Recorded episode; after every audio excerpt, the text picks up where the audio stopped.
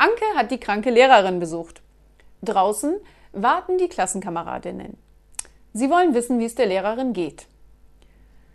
Es ist keine Hoffnung mehr, sagt Anke betrübt. Sie kommt morgen wieder in die Schule.